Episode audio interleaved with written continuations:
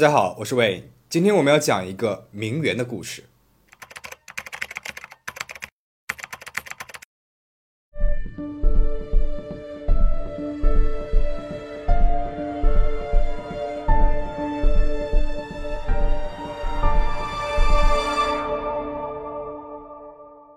在过去，如果你说自己与贵族或者是富豪沾亲带故，那肯定需要亲笔书简或者是介绍信等等来证明自己说的是真话。而现在，随着互联网的发展，只需要社交媒体上的一张照片就能够讲出一百个不同版本的故事。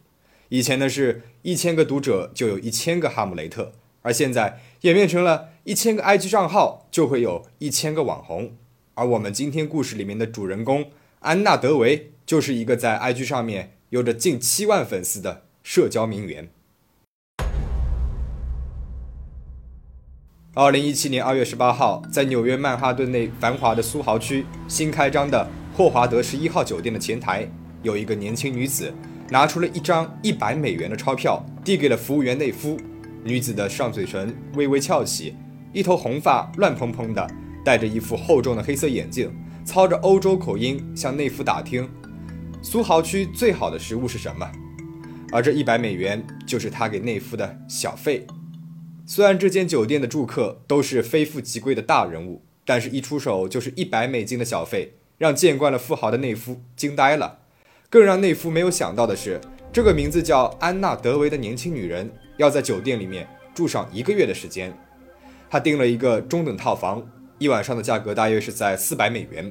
从套房超大的落地窗户可以看到苏豪区奢侈品牌林立的街道，而通常只有名贵才能够住得起这么长时间。在接下来的一个月里，内夫总是能够看到安娜的身影。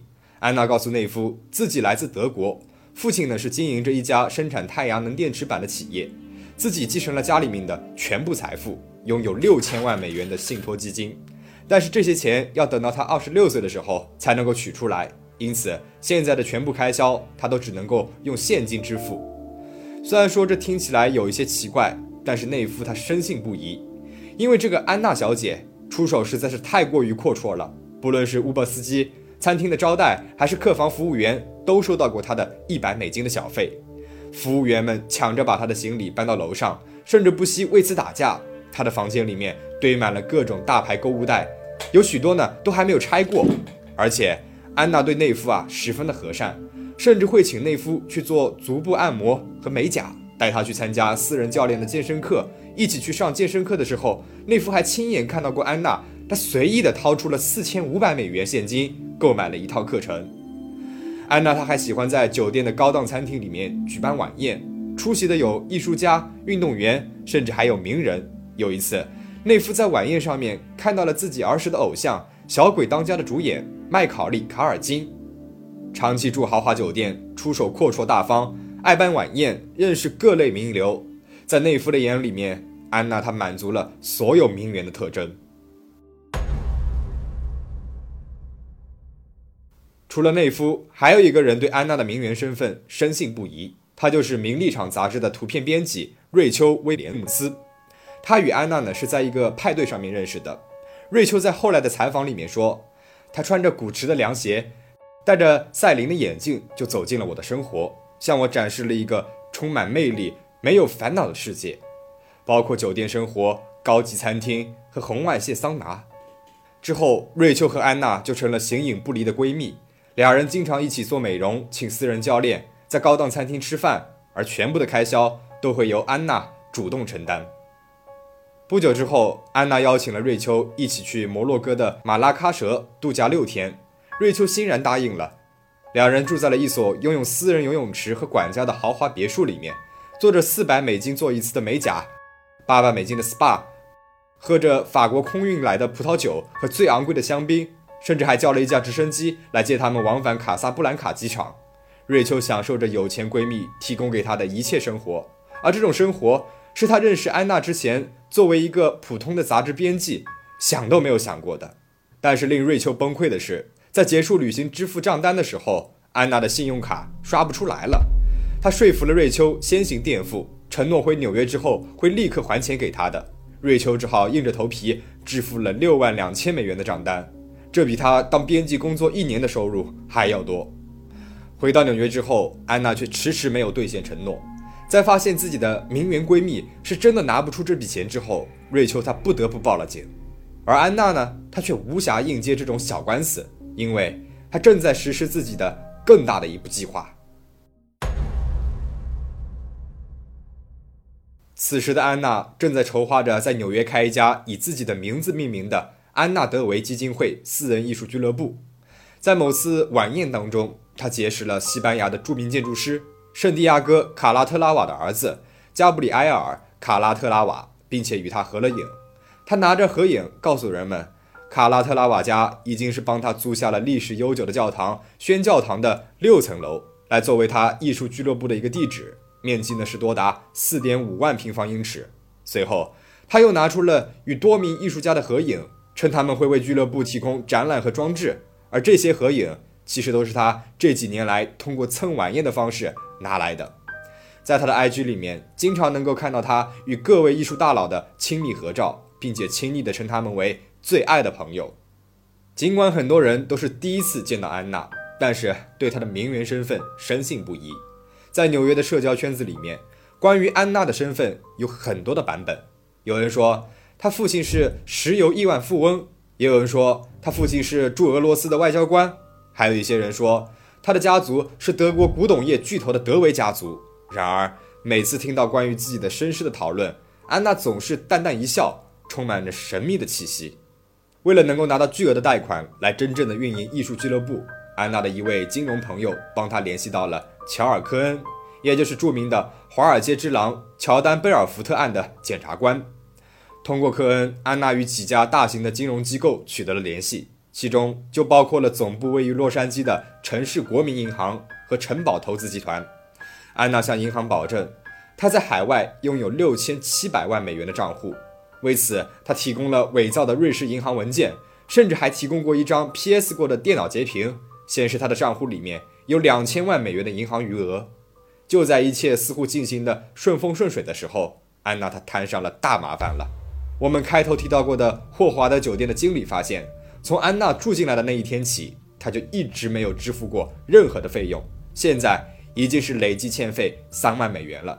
这可不是一笔小数目啊！酒店工作人员修改了安娜房间门锁上的密码，并且把她的东西放进了储藏室，而这时的安娜正在奥马哈度假。他告诉酒店的服务员内夫，说自己正在与巴菲特和比尔盖茨会面，结束后呢就会回去付账的，并且晒出了自己在晚宴上的照片。而事实是，他在参观高尔夫基地的时候，偶然发现了巴菲特为一群贵宾举办的私人晚宴，然后偷偷的溜了进去，混在了他们中间拍了照片。或许是奥马哈晚宴上的照片起了作用，没有过多久。花旗银行就代表安娜汇了三万美元给霍华德酒店，帮他付清了账单。随后，他又说服了城市国民银行的银行家瑞安·塞勒姆，让他透支账户，成功的获得了十万美元的贷款。二零一七年六月七号，用透支来的十万美元，安娜她租了一辆银色的特斯拉，来到了霍华德酒店门前。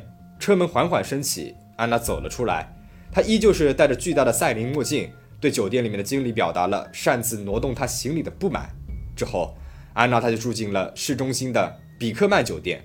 但是在比克曼酒店住了近二十天之后，比克曼酒店并没有收到他承诺的一点一万美金的电子汇款。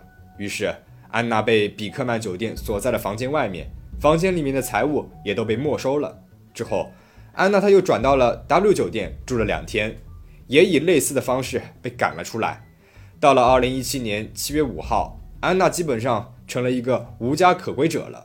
他穿着破旧又昂贵的名牌运动装，在街上游荡着。此时，银行也驳回了他的贷款请求，理由是没有可靠收入来偿还贷款。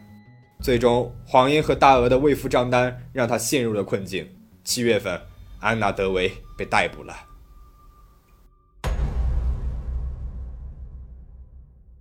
在对安娜的审问当中，检察官大跌眼镜，眼前的这位年轻女子，她不仅名媛身份是假的，甚至连姓名和国籍都是假的。她的真名叫安娜·索罗金，一九九一年出生在俄罗斯的一个普通家庭。二零零七年，他与父母一起搬到了德国的一个工人阶级聚居的小镇定了居。安娜的父亲当然也不是一位富豪，而是一名卡车司机。虽然家庭经济状况不太好，但是在二零一一年安娜高中毕业之后，她的父母还是咬咬牙出了钱支持安娜去了伦敦的中央圣马丁学院学习艺术。不久之后，安娜呢就退了学，只身前往了巴黎，在那里。她得到了梦寐以求的《紫色》杂志的实习机会，也就是在这个时候，安娜接触到了纸醉金迷的名媛圈。她渐渐地被充斥着金钱和名利的圈子吸引着，改名为安娜·德维，并且开始包装自己。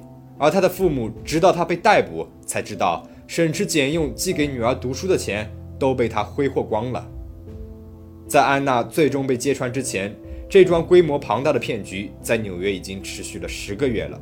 他诈骗了银行、律师事务所、酒店、时装设计师、私人飞机公司和所谓的朋友们，总金额已经高达了二十七点五万美元。但是安娜她从来没有承认过自己的罪行。她在监狱里面接受《纽约时报》采访的时候表示：“如果我对任何事说对不起，那就是在欺骗你，欺骗所有人，欺骗自己。”当被问及是否还会再做一次的时候，他回答：“是的，可能会。”二零一九年四月份，经过两天的陪审团审议，安娜·索罗金被判犯有多项欺诈指控，包括二级重大盗窃罪和盗窃服务罪。他被判在赖克斯岛监狱服刑四至十二年，罚款二点四万美金，并且被责令赔偿约十九点九万美元。当然，他没有钱。将纽约、巴黎的富豪们骗得团团转，安娜的名字一时间占满了各大媒体头条，而她在庭审过程当中的着装更是被诸如 GQ 等一线时尚杂志争相报道。安娜她甚至还聘请了一位曾经给麦当娜设计过造型的造型师，负责了她的出庭着装。缪缪的低胸黑色礼服，圣罗兰的衬衫，维多利亚贝克汉姆的休闲裤，法庭简直是成了安娜的一个个人秀场了。媒体们举着长枪短炮等在了法庭外面，都希望能够第一时间抢拍到她的当日着装。而生活呢，就是如此的戏剧化。安娜在被捕之后，成了一位真正的名人。而 Netflix 和美国 HBO 电视台已经宣布了，他们会将安娜的故事改编成电视剧。